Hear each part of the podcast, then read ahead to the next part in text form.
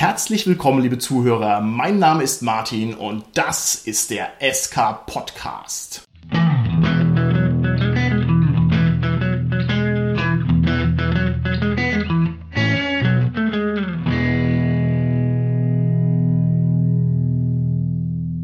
Mit mir heute im Studio sind meine lieben Gäste Raphael, Gabriel und Michael. Die Sonne tönt nach alter Weise in brudersfähren Wettgesang und ihre vorgeschriebene Reise vollendet sie mit Donnergang. Ihr Anblick gibt den Engeln Stärke, wenn keiner sie ergründen mag. Die unbegreiflich hohen Werke sind herrlich wie am ersten Tag. Und schnell und unbegreiflich schnelle dreht sich umher der Erde Pracht. Es wechselt Paradieses Helle mit tiefer, schauervoller Nacht. Es schäumt das Meer in breiten Flüssen am tiefen Grund der Felsen auf. Und Fels und Meer wird fortgerissen in ewig schnellem Sphärenlauf. Und Stürme brausen um die Wette, vom Meer aufs Land, vom Land aufs Meer und bilden wütend eine Kette der tiefsten Wirkung ringsumher. Da flammt ein blitzendes Verheeren, dem Pfade vor des Donnerschlags. Doch deine Boten, Herr, verehren das sanfte Wandeln deines Tags. Dein Anblick gibt den Engeln Stärke, da keiner dich ergründen mag. Und alle deine hohen Werke sind herrlich wie am ersten Tag. Boah, also ich muss sagen, das habt ihr jetzt aber schön so auf die Schnelle zusammen improvisiert. Aber diese Ehrerbietung ist ja gar nicht nötig. Ich bin ja bloß euer Host, ja? Trotzdem passt es ganz hervorragend zu unserer heutigen Folge, denn wir sprechen heute über die Frage, ist Rollenspiel eigentlich Kunst? Meine erste Frage an euch drei Podcast-Engel ist dementsprechend sehr naheliegend. Ich würde nämlich gerne von euch wissen, habt ihr denn ganz persönlich überhaupt einen Draht zu Kunst? Wie schaut's da bei dir aus, Raphael?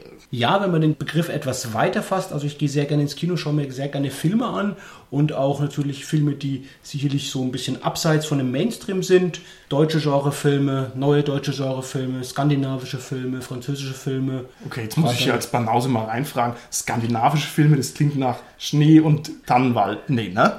Ja, nicht nur. Ich meine, gut, gibt es auch gute Krimis, aber auch so Filme wie Im Himmel, wo es einfach um so einen Musiker geht, der da in die Provinz kommt, gesundheitsbedingt und da so einen kleinen Chor aufbaut und durch diesen Chor die ganzen Konflikte, die in diesem Dorf sind, wieder aufbrechen und aufleben und dann wieder versöhnt werden und so. Also so Filme schaue ich mir einfach gerne an und die berühren einem einfach auch. Okay, das kann ich auf alle Fälle bestätigen. Du bist ein toller Cineast und hast da sehr viel Ahnung. Wirst nur noch übertroffen durch Gabriel.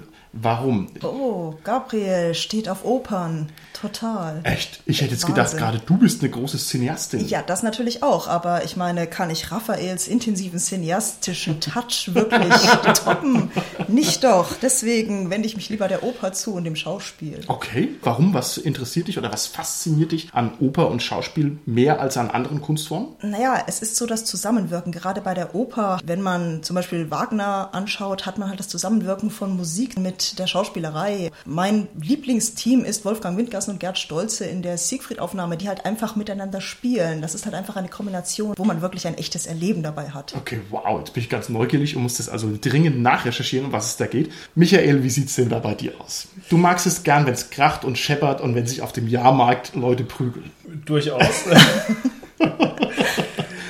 da jetzt die anderen beiden auch schon die Filmkunst genannt haben, schlage ich auch noch in die Kerbe rein. Also ich schaue mir auch sehr gerne Filme an. Ich habe jetzt kürzlich zum Beispiel The Neon Demon angeguckt. Der ist einfach sehr bildgewaltig und arbeitet auch viel mit dem Soundtrack zu den Bildern. Also es ist ein super Film, bisschen verstörend und seltsam, aber kann man sich definitiv angucken. Ansonsten, da Gabriel ja auch schon etwas Abseitiges genannt hat, also was ich mir sehr gern anschaue, ist auch Ballett. Echt? Uh, Wow. das ist hart, weiß Gott. Weil ich das interessant finde, wie da Geschichten auf Ballett adaptiert werden. Also zum Beispiel habe ich schon Dracula im Ballett gesehen, was sehr interessant ist. Selbst wenn man die Story eigentlich nicht kennt, kann man dem noch gut folgen, was da passiert. Ja, es ist interessant, das zu sehen. Michael, das ist aber ein Bekenntnis, das kommt für mich jetzt irgendwie so gefühlt acht Jahre zu spät. Wir hätten ja auch ein Ballett-Podcast sein können. Stattdessen machen wir Rollenspiel. Da haben wir jetzt hier einen Kenner des Sujets bei uns sitzen. Großartig. Das finde ich ja super. Ich leg mal selber noch einen drauf. Ich für meinen Teil bin ein großer Fan von Literatur und zwar ist es das, was mich absolut in die Seile kickt. Also wenn ich gute Literatur lese, das begeistert mich so sehr, dass ich mich da auch reinhassen kann, warum so gute Sachen nicht von mir sind, ja, wo ich dann sage, oh Gott, meine Fresse, ja, warum ist das nicht mein Text? Und ich denke, wenn wir jetzt den negativen Spin mal drauflegen, gibt es eine Kunstform, mit der ihr überhaupt nichts anfangen könnt? Das würde mich ebenfalls interessieren. Gabriel hat es ja gerade gesagt mit der Oper. Ich muss sagen, ich kann mit der Oper überhaupt nichts anfangen und zwar vor allem deswegen nicht, weil ich verstehe es einfach nicht. Ich tue mir überhaupt schwer bei gesungenen Texten, auch bei englisch gesungenen Texten, aber deutsch gesungen, Oper, ich verstehe überhaupt nichts. Ich war als Kind mal eine Oper, ich fand es so langweilig und nee, also Ja. wenn ich mal im Fernsehen aus Versehen sehe, ich flippe gleich weiter. Ich verstehe halt einfach nichts. Man nehme sich in diesem Fall ein Textbuch und lese mit. Das hilft ungemein. Okay. Ich muss auch sagen, ich finde es auch musikalisch anstrengend. Also ich hatte auch mal mir ernsthaft Mühe gegeben, zum Beispiel mich in den Wagner reinzuhören, also wirklich so richtig offenen Geistes und sowas. Ich finde es wirklich anstrengend und einfach nicht mitreißend, sondern es nervt halt sehr schnell. Was mache ich falsch, Gabriel? Das ist eine sehr gute Frage. Könnte ich dir nämlich nicht beantworten. Ich bin und bleib treuer Anhänger von Death Metal. Das nützt Auch bei Wagner sterben Leute. So ist Death Metal durchaus die Richtung. Mit Death Metal kann ich auch nicht so viel anfangen, weil ich verstehe da auch die Texte nicht. Ohnehin zu leicht. Aber man nehme sich ein Textbuch, du hast es gerade gehört. Booklet. Was anderes, was mir gerade noch einfällt, wo ich wirklich auch Probleme mit habe, sind so klassische Gemälde. Ich bin ein großer Fan von Bildern und von Gemälden auch, aber es gibt ja so gerade so diese viele klassische Künstler, wenn ich jetzt an Van Gogh denke. Ja, ich finde es irgendwo ein bisschen nett, aber mehr ist es auch nett. Gerade bei Van Gogh zum Beispiel kann ich nicht verstehen, warum die so gehypt sind, warum die so gut sind, was die Leute so toll finden daran. Die sind ja in gewisser Weise auch unscharf, die Bilder. Wahrscheinlich wird jetzt ein Kunstkenner sagen, dass das genau das ausmacht, diese Unschärfe, dass man mit Abstand dann das so als volles Bild erkennt und so. Aber nee, also Okay. Schlimmer ist, wenn noch so die Perspektive nicht stimmt. Das tut dann wirklich weh. Also ich muss sagen, weil ihr das Textbuch empfohlen habt, gerade in diese Malerei kann man sich unglaublich gut einlesen. Und wenn man da mal irgendwie Blut leckt, das ist schon sehr, sehr bereichernd. Also das kann ich eigentlich nur empfehlen, mal der Malerei eine Chance zu geben. Das finde ich eigentlich eher faszinierend, muss ich sagen. Und zwar gerade auch die schrägen Sachen, wenn ich ehrlich bin. Also wo man so normalerweise so ein bisschen abgeschreckt ist. Das ist unerhört reichhaltig, sich das mal gescheit zur Brust zu nehmen. So Dali zum Beispiel gefällt mir auch schon wieder. Ja, da muss ich sagen, das hat was für mich. Aber wie gesagt, so viele Sachen, Monet, Degas, Renoir, also Da kennt ihr die ganzen Künstler. ist nichts, ja, und es ist halt nichts für mich. Also mir geht es ähnlich, dass ich mit gemalter Kunst wenig anfangen kann. Das liegt allerdings nicht an der Ästhetik oder so. Also ich finde die Bilder durchaus schön. Also auch irgendwelche Monets oder so zum Beispiel. Ich finde, das ist von der Technik her und so weiter, das ist super. Aber das ist ja nur ein Aspekt. Also ich finde dieses Reinlesen in das Bild, also was wollte der mir damit sagen, das kann ich halt überhaupt nicht. Also das ist so dieser kunsthistorische Ansatz dann so ein bisschen vielleicht. Und ich habe extra unser ganzes Studio mit Rembrandts zugepflastert. Und jetzt sagst du mir, du hast keinen Bock, dich damit zu beschäftigen. Michael, das finde ich uncool. Aber schön schauen sie aus. Die schauen schon schön aus, ja. Aber ich habe da oben so ein kleines Stück abgesägt, damit es unter die Vorhangstange passt. Ob man das so machen soll, ich weiß auch. nicht. Naja, wir haben genug Geld. Hm? Das ist witzig, weil ich habe da schon gedacht, das ist so eine Beuys-Variante, dass man einfach sagt, okay, ich schneide da was ab und dann ist das Kunst. Weil das ist nämlich meine ganz große Nemesis, der Beuys und sein Filzanzug in der Pinakothek der Modernen. Ich habe mir gedacht, also das kann keine Kunst sein. Da werden wir uns noch gründlich damit auseinandersetzen, was eigentlich Kunst ist. Ich möchte jetzt mit der Brechstange den Bogen schließen zum Rollenspiel. Und zwar würde ich gerne von euch wissen, Rollenspiel hat sehr, sehr viele künstlerische Aspekte. Jetzt mal aus dem Bauch rausgesprochen, gibt es ein künstlerisches Element am Rollenspiel, was euch zuverlässig begeistert oder wo ihr euch besonders dran laben könnt? Beim Rollenspiel finde ich natürlich den darstellenden Aspekt, also die Art und Weise, wie man seine Rolle spielt oder auch wie der Spielleiter einen NSC darstellt, einen ganz wesentlichen künstlerischen Aspekt im Rollenspiel. Ja, ja. Das finde ich schön, dass du das sagst, weil das nämlich sehr viel näher am Herzen des Rollenspiels ist als meine Sache. Ich bin da eher schlicht veranlagt. Ich finde halt schöne Fantasy-Cover total cool. Das ist Oh. mir halt ein bisschen peinlich. Aber ich muss sagen, so ein gutes Cover, wenn es so energetisch ist und dynamisch ist und effektvoll ist und gut aufgebaut und eine gute Struktur hat, also quasi alles von Pathfinder, wenn ich das mal so sagen darf. Da finde ich halt einfach jedes Cover brillant. Und auch ansonsten, wenn ich im Tarnelorn mir den Thread angucke, mh, ich konnte nicht widerstehen. Was habe ich mir Neues gekauft? Da sind also die krassesten Bilder drin. Da bin ich immer wieder ganz begeistert. Das gefällt mir echt zuverlässig sehr gut, diese Covermalerei. Ich gehe noch einen Schritt weiter und zwar in das Innere des Buches. Was mir sehr, sehr gut gefällt, sind die Innenillustrationen, weil es vor allem auch so eine Kunstform ist, die vielleicht gerade in der heutigen Zeit so ein bisschen wieder in Vergessenheit geraten ist, dass man richtig, richtig schöne Innenillustrationen macht für das Produkt, die Okay. einhergehen mit dem Text. Da gibt es ja viele, die sind wirklich stilprägend für Rollenspiele gewesen, Ja, auf jeden die, Fall, auf jeden für Fall. die Charaktere, für die Wesen, die da so drin sind.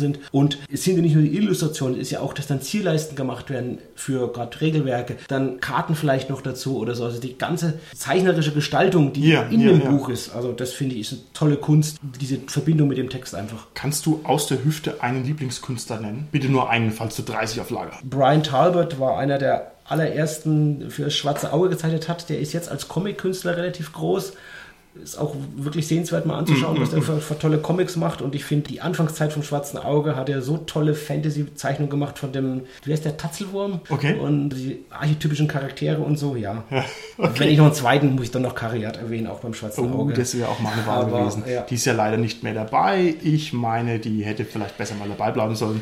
Da hätte sich der Verlag einen Gefallen getan. Michael, wie schaut's aus? Ich komme eher aus der technischen Richtung, deswegen finde ich da auch eher so einen technischen Aspekt, der trotzdem künstlerisch ist, gut, nämlich so im Bereich des Graphic Design quasi das Layout der Produkte. Okay. Das hat ja der Raphael auch schon angesprochen mit den Zierleisten zum Beispiel. Also wenn das mal so ein schön durchgängiges Layout ist. Und das ist ja meistens immer mit in der Hintergrundgrafik noch und so. Das spricht mich schon an, ja. Und da muss ich sagen, danke, dass du das gesagt hast, lieber Michael, denn die Layouters sind natürlich die Schattenwesen der, die werden niemals gelobt. Liebe Layouter da draußen an den Empfangsgeräten, Michael hat ein Herz für euch, ja. Die Liebe, die er abstrahlt, ist unermesslich. Das liegt ja auch daran, weil ich mich damit zumindest ein bisschen auskenne und das auch schon für andere Sachen ab und zu gemacht habe. Layout, also ja. Okay. Und diese Layouter treten ja auch in die Fußstapfen von wirklich großen Leuten im Mittelalter bis zur Jetztzeit. Was wären denn die alten Bibelschnitte ohne diese Illustrationen? Oh Gott, da hast du vollkommen recht. Es gibt so schräge Bibelillustrationen. Den war nämlich auch oft langweilig, diesen Mönchen und was die für Zeug reingemalt haben. Mal gucken, vielleicht verlinke ich was Nettes, also sehr spektakulär. Ich hätte gerne, dass ihr mir die nächste Frage besonders kurz und knapp beantwortet. Und zwar wird es noch wichtig werden, wenn wir dann nochmal auf andere Aspekte des Rollenspiels eingehen. Würdet ihr ganz persönlich eine Trennlinie einziehen zwischen ernster Kunst und Unterhaltungskunst? Ist es für euch was Unterschiedliches? Ja oder nein? Gabriel? Ich tue mir ein bisschen schwer, da eine Trennlinie zu finden, denn auch Unterhaltungskunst kann ja ernste Kunst sein. Okay, Raphael? Nicht alles, was Unterhaltungskunst ist, ist ernste Kunst. Okay, Michael? Es sind definitiv unterschiedliche Thematiken, die manchmal vermischt werden. Ihr seid mir bildungsbürgerlich um endlose Höhenmeter unterlegen, meine Freunde. In unserem Kulturkreis gibt es eine sehr strenge und stramme Trennung zwischen Unterhaltungskunst und ernster Kunst. Und wir werden noch darauf zurückkommen, warum das gerade für das Rollenspiel ein mega Problem ist. Wir müssen uns zunächst mal mit der ganz grundsätzlichen Frage beschäftigen, was ist eigentlich Kunst? Ich mache euch mal ein paar Vorschläge und würde gerne von euch hören, was ihr davon haltet. Würdet ihr der Aussage zustimmen, dass es sich dann um Kunst handelt, wenn Dinge keinen Zweck haben? Das würde ich nicht so pauschal sagen, denn auch Produktionsdesign zum Beispiel kann ja durchaus eine Kunstrichtung sein. Wenn man es unmittelbar sieht, dann würde ich sagen, ist Zwecklosigkeit schon ein Merkmal von Kunst. Wenn wir zum Beispiel so klassisch denken an so eine Skulptur, die abstrakt ist und irgendwo herumsteht, Ja. die hat jetzt erstmal zumindest keinen Zweck, dass man irgendwas damit machen kann. Vielleicht natürlich, dass man sich anschaut und sich darüber freut und Gedanken macht, aber an sich mit dem Kunstwerk jetzt, dass man da irgendwie in dem Park, Ja, was ja. ich, die Gießkanne da im Henkel hat oder so und sich die, also das ist halt normal nicht der Fall. Ja. Genau, es spendet Schatten, ja, Genau, die, das ja, typische ja. moderne Kunstwerk. Es kann auch Wasser spenden und ist damit als Brunnen durchaus wieder funktionsfähig. Okay, nächster Definitionsansatz. Würdet ihr sagen, Kunst zeichnet sich vor allem durch Schönheit aus? Ist es ein relevantes Kriterium für Kunst, dass es schön ist? Also Schönheit liegt ja immer im Auge des Betrachters, wie man so schön sagt. Es ist schon ein wichtiger Aspekt, dass das Kunstwerk ästhetisch ist, aber Es gibt auch mega viel hässliche Kunstwerke, willst du eigentlich sagen, die halt definitiv nicht schön sind. Ich finde aber schon, dass das ein relevanter Punkt ist, denn so das klassische Kunstwerk, das einen anspricht, also ein schönes Musikstück, das einen mitnimmt, ein schönes Bild, das einem gefällt, ein schön geschriebener Text, schöne Lyrik, ich finde schon, dass also Ästhetik ein gravierendes Element ist. Ich würde da jetzt ganz krass auseinandernehmen, Ästhetik und Schönheit. Wenn ich mir zum Beispiel so diese eher erschreckenden Bilder von Bosch anschaue, die würde ich jetzt nicht als schön bezeichnen, aber als, sagen wir, ästhetisch und emotional. Okay, ich halte die nicht für Kunst, ganz ehrlich. Und zwar, weil die nämlich für mich eher wie so ein Comic rüberkommen, weil ihnen nämlich genau diese Schönheit und Komposition fehlt. Also ich finde, wenn der einen Comic gemacht hätte und ich jetzt mal setze, das sei keine Kunst, was ja diskutabel ist, dann ist der in meinen Augen eher in diesem Bereich zu verorten als andere Maler, denen das halt gelingt, Schönheit herzustellen. Eine griechische Statue zum Beispiel, so ein Athlet oder was, das ist halt einfach auf den ersten Blick schön. Und dann würde ich sagen, okay, Kunst finde ich gut. Diskussionswürdig. Diskussionswürdig. Wenn du gerade den Hieronymus Bosch erwähnst, was glaube ich bei dem das Bemerkenswerte ist, ist die Komposition der Bilder. Also diese Figuren, die er zusammengestellt hat, Okay. diese unmögliche Verbindung von Ja, verschiedenen ja, ja. Formen, von Merkmalen, die eigentlich gar nicht vereinbar sind. Und zwar so biologische Merkmale, also von Lebewesen, Mhm, wo er da irgendwelche Formen kombiniert und zusammenstellt. Und das ist schon für mich herausragend. So. Okay. Ich würde einwenden, wenn du mich lässt, dass die Komposition allein oft auch relativ einfach gemacht ist. Also wenn ich jetzt ein Mash-up mache aus, keine Ahnung, Goethes Faust und Mickey Mouse, das ist schnell gemacht, indem ich nämlich einfach Mickey Maus Köpfe reinschnippel in den Text. Ist es dann schon Kunst oder ist es nicht sehr billig? Ich weiß es nicht. Wir leben in einer Zeit der Kompositionskunst und der Zitatekunst und so. Also die Verbindung, das Zusammenmischen ist schon weit verbreitet. Man könnte auch sagen, naja, ist ein bisschen trivial, oder? Das kann durchaus auch eine Kunstform sein. Collagen ist durchaus als Kunstform okay. vorhanden. Nochmal drittes Mal zurückzukommen auf Hieronymus Bosch. Ich denke, man weiß halt nicht immer gleich, woher es kommt. Also da ist es nicht so offensichtliche Collagen, ja. Ja, Wobei ich ja. jetzt auch Gabriel zustimme, dass auch offensichtliche Collagen irgendwo Kunst sind, ja. Aber gerade bei dem ist es so, dass es halt wirklich ungewöhnliche sind. Das ist halt, wow, da kommt jetzt irgend so ein Tentakel oder ein Rüssel raus und wo ist der her und, und, und da irgendwie so ein Ei mit was anderem zusammen. Das heißt, du würdest jetzt sagen, die Originalität ist ein Element von Kunst, ja? Kann man das verallgemeinern? Könnte man sagen, alles, was besonders originell ist, ist Kunst? Also, wenn ich mir jetzt überlege, der Michael schreibt also ein Rollenspielabenteuer, das ist so noch nie da gewesen, ist das Kunst? Also nur durch diesen genuin originellen Einfall, ja oder nein? Wenn dem eine gewisse Schöpfungskraft innewohnt, warum nicht? Ist Originalität per se schon Kunst? Man stelle sich vor, ich habe jetzt eine Idee, die so noch nie da war. Ich nehme also eine Erdnuss und einen 10 cm langen Nagel und nagle die Erdnuss an den Schornstein und male den Nagel rot an und dann gehe ich weg. Ist das schon Kunst? Ist das hochwertig oder ist das Blödsinn? Es hängt vielleicht vom Rezipienten ab. Also, wenn ich diese Erdnuss sehe, ja, da tue ich vielleicht die Augenbrauen runzeln. Das war's aber dann auch. Ja. Okay, okay. Wenn ich ein Rollenspielabenteuer lese mit einer richtig coolen Idee, das so noch nie da gewesen war, dann bin ich richtig, richtig begeistert. Dann freue ich mich über diese Idee und das ist wirklich total toll, finde ich, wenn ich sowas dann lese und sage, wow, die Idee und das hält richtig lange an, die Freude darüber. Aber Martin, es gibt doch die Frage, ist es Kunst oder kann das schon weg? Und das hat ja, wenn ich mich recht entsinne, auch Beuys, also nicht die Frage geprägt, sondern quasi die Frage, Unfreiwillig die Frage wurde über ihn geprägt, sozusagen. Juristisch geradezu. Genau, weil er eine Skulptur aus Fett geschaffen hat. Fettecke hieß sie. Und die Putzfrau hat es dann im Museum irgendwann mal weggemacht. Ja. Das ist ein großartiges Beispiel, weil natürlich dieses Kunstwerk von Beuys diverse Attribute von Kunst trägt, die wir schon besprochen haben. Nämlich es ist ein Ding ohne Zweck. Also Zwecklosigkeit hätten wir hier abgehakt. Ich würde auch sagen, es ist originell. Ne? Was jetzt dem hier auf alle Fälle fehlt, ist, es ist halt nicht schön. Ne? Da hat es dann die Putzfrau auch weggeworfen, weil sie gedacht hat, äh, das ist ja ekelhaft. Aber ich denke auch, ein weiteres Kriterium ist vielleicht die handwerkliche Höhe.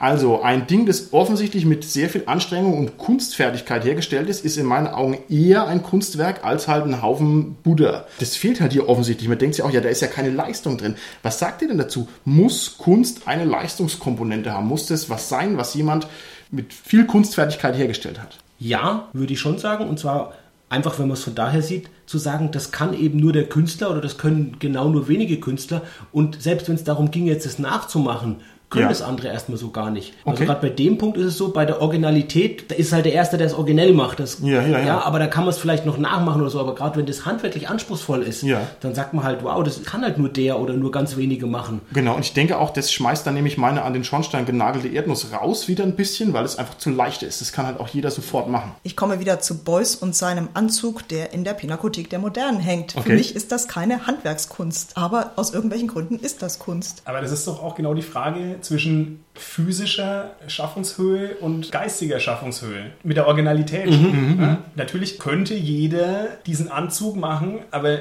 vielleicht hat nicht jeder die Idee. Okay, das finde ich super. Ich gehe mal noch ein bisschen weiter, weil es gibt noch ein paar interessante Punkte. Was sagt ihr dazu? Kunst ist dann Kunst, wenn Leute sagen, dass es Kunst ist. Also zum einen mal der Publikumserfolg. Sobald also viele Leute sagen, ah, Kunst, dann passt es.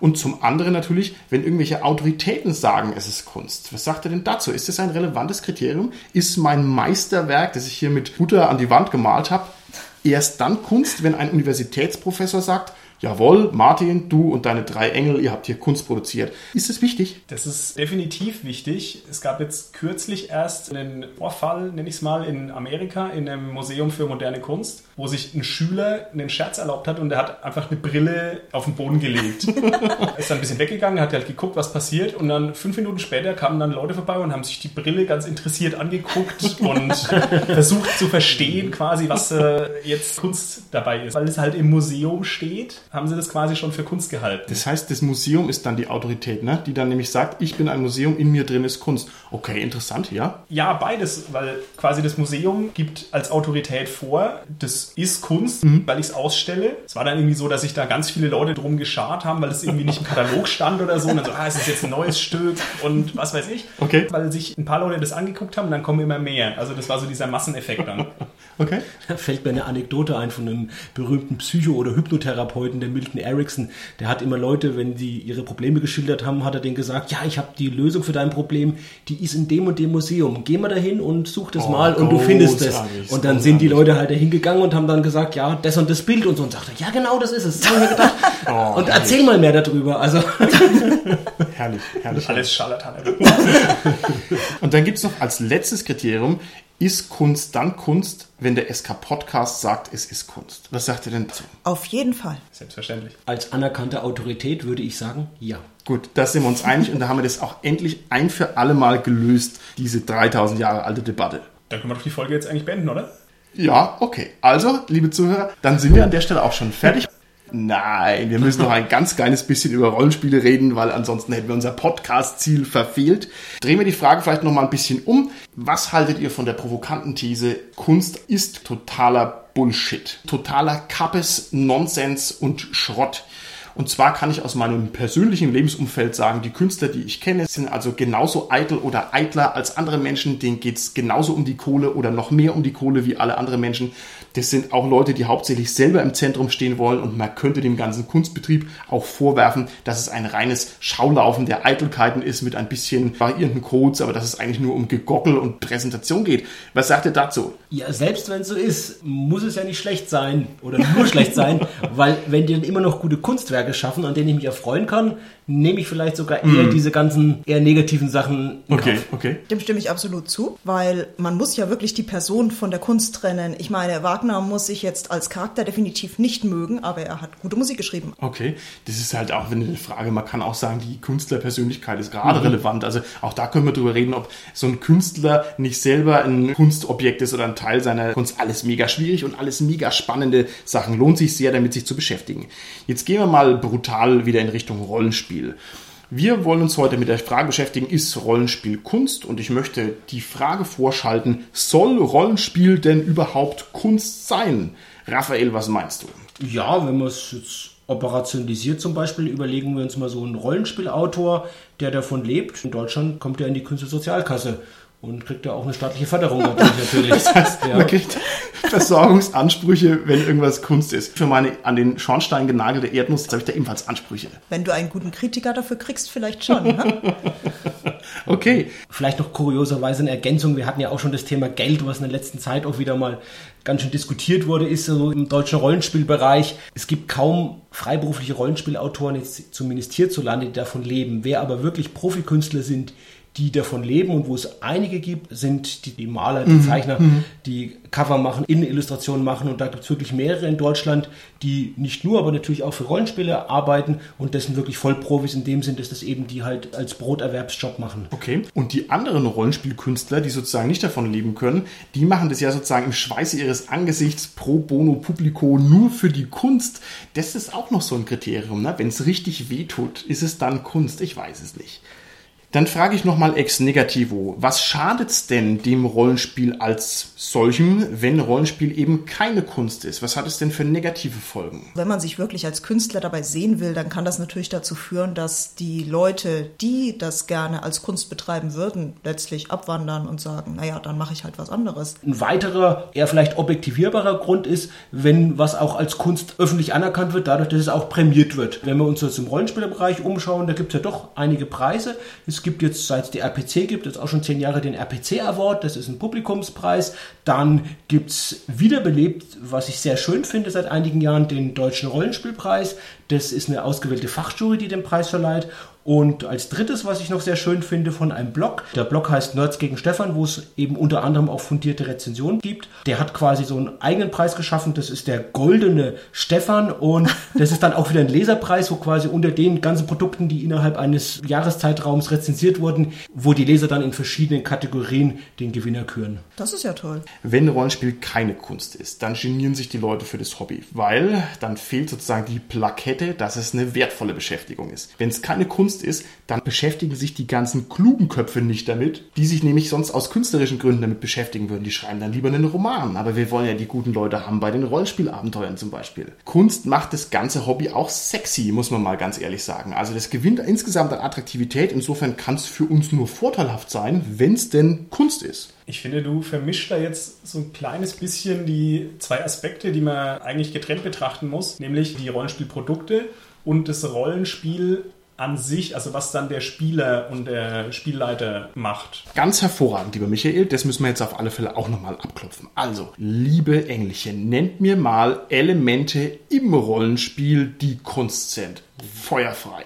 So Line- oder Impro-Theater, gerade jetzt die neueren Rollenspiele, finde ich, sind eine tolle Möglichkeit, einfach sich in Improvisation zu üben oder auch gute Improvisation, die man eben kann, kunstvoll zu zeigen. Auf alle Fälle. Damit einher geht ja auch das die Leute eventuell reden können, also dass man gut improvisieren kann oder dass man auch in der Improvisation schnell eine gute Dramaturgie irgendwie schafft. Ja, auf alle Fälle. Ja, man darf dabei auch den poetischen und den literarischen Aspekt nicht unterschätzen. Immerhin erzählt man da einen Plot, der ja durchaus sämtliche Aspekte einer guten Geschichte, eines guten Buches haben sollte. Okay. Oder man liest einen Vorlesetext vor, was ja quasi seit zehn Jahren irgendwie verboten ist in der Rollenspielszene, weil es halt das geronnene Railroading ist. Und wenn dann in dem Vorlesetext, in dem poetischen auch noch Kontrolle über die Spieler genommen wird, wow, da tun sich die Abgründe auf. Ja, aber ich verstehe, was ihr meint. Also Literatur und Poesie steckt da dick drin. Was noch? Ja, das Interessante ist ja gerade, dass es interaktive Poesie ist und das Ganze natürlich dann noch auf eine ganz viel höhere Ebene hebt. Ne? Okay, also quasi ein Rollenspiel-Slam in genau. Wirklichkeit, wenn er schnell flutscht. Okay, was noch? Wo ist noch überall Kunst drin im Rollenspiel? Es ist im Prinzip auch so Fiktion im doppelten Sinne, weil eines ist ja natürlich überhaupt alles, was passiert, Fiktion und dann natürlich noch in so fiktiven, fantastischen Welten, wo die Fiktion stattfindet. Ja. ja. Und wo eine tolle Anregung ist, einfach für die Fantasie, für das Vorstellungsvermögen, für die Imagination sich zu entfalten.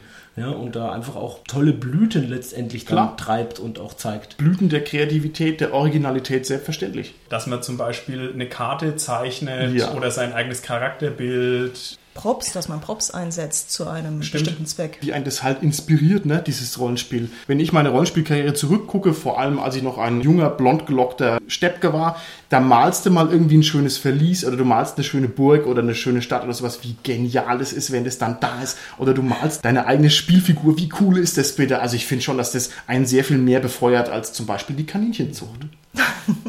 das ist, glaube ich, auch so, dass das so ein Hobby ist, was nicht nur zum Konsumieren, sondern eben anregt auch zum selber ja, kreativeren, ja. schöpferischen Tätigkeit. Und das geht dann zum Beispiel so weit, dass man einen Charakter dann nochmal eine Hintergrundgeschichte schreibt dazu, sich ausdenkt, ja, ja, vielleicht sogar noch ein Schloss, das der besitzt, eine ganze Stadt, ein Dorf beschreibt, ja, Auf alle Fälle. und immer weitergeht letztendlich, dass man sich eigene Abenteuer ausdenkt, die man für seine Spielgruppe macht. Ja, ja. ja. Ich kenne einen diesem Podcast nicht ganz unbekannten Power Gamer, der unter anderem auch die Schönheit einer mathematischen Formel genießen kann. Und das finde ich halt sau cool. Also der sozusagen sehr viel in diesen Regelwelten drin steckt. Ich nenne ihn mal Gernox, um ihn jetzt hier nicht zu enttarnen. Und jedenfalls, der macht es sehr gerne und das finde ich also sau cool, wenn es jemand kann, wenn sich also auch jemand ein bisschen dieser mathematisch-ästhetischen Schönheit laben kann. Das gefällt mir ganz gut. Rollenspiel ist in meinen Augen an fast jeder Ecke Kunst und zwar auch dann, wenn man die strengen Maßstäbe anlegt, die wir vorhin angelegt haben. Das bündelt und ballt sich hier zusammen zu einem gesamtästhetischen Riesenwurstel-Dings. Ich muss sagen, ich finde, dass da manche Aspekte, die wir vorhin schon erörtert haben, nicht ganz erfüllt sind oder nur so in kleinem Rahmen, weil das Rollenspiel ist ja quasi die falsche Präsentationsform. Okay. Du machst es ja maximal in so einer kleineren Gruppe, die das rezipiert Mhm. und ansonsten sieht es ja keiner. Und ist es dann schon Kunst, wenn es wirklich nur so eine ganz kleine Gruppe sieht? Ich gebe die Frage mal weiter an die Engel. Ist es Kunst? Ist Kunst Kunst, wenn es keiner sieht? Es gibt ja in YouTube solche Rollenspiel-Channels, in denen Spielrunden einfach spielen und das Ganze im Netz eben für alle Leute verfügbar ist. Damit ist die Öffentlichkeit ja eigentlich gegeben. Da hast du recht, aber war das dann so ein und jetzt ist es Kunst? Das ist echt modern mit diesen Rollenspielrunden. Ne? Ich möchte nochmal sagen, ich kann mir die eigentlich gar nicht angucken. Ich weiß auch nicht, warum. Da schüttelt es mich ein bisschen, weil Rollenspiel so was Privates ist. Das kann man doch nicht auf YouTube stellen. Am Ende macht noch einer einen Podcast drüber. Nur wenn ich ein paar Empfehlungen geben darf, Orkenspalter TV, der Affendämon zu zum Beispiel, das sind wirklich richtig gute Sachen, was die machen. Also das kann ich mir stundenlang anschauen. Echt? Okay. Ich finde es richtig gut. Gut, muss ich mich mal drauf einlassen. Sowohl Abenteuer, die ich kenne, als auch Abenteuer, die ich nicht kenne. Okay. Oder zum Beispiel Nicknack macht ja auch einen entsprechenden Channel, wo er seine Spiele reinstellt. Okay, der ist mir bekannt. Der macht ja auch was bei Nandurion, ne? Also Genau, das heißt, ja. ein Multitalent. Sehr schön. Man könnte auch sagen, das ist jetzt alles sehr rezeptionsästhetisch gedacht, dass also der Betrachter hier sehr viel Wert bekommt, was die Kunst angeht. Es gibt auch die Theorie, Kunst ist auch dann Kunst, wenn es keiner sieht. Das ist ein vollwertiger Ansatz. Also ich mache hier ein heimliches Kunstwerk. Das ist auch dann ein Kunstwerk, wenn es niemals jemand zu Gesicht bekommt.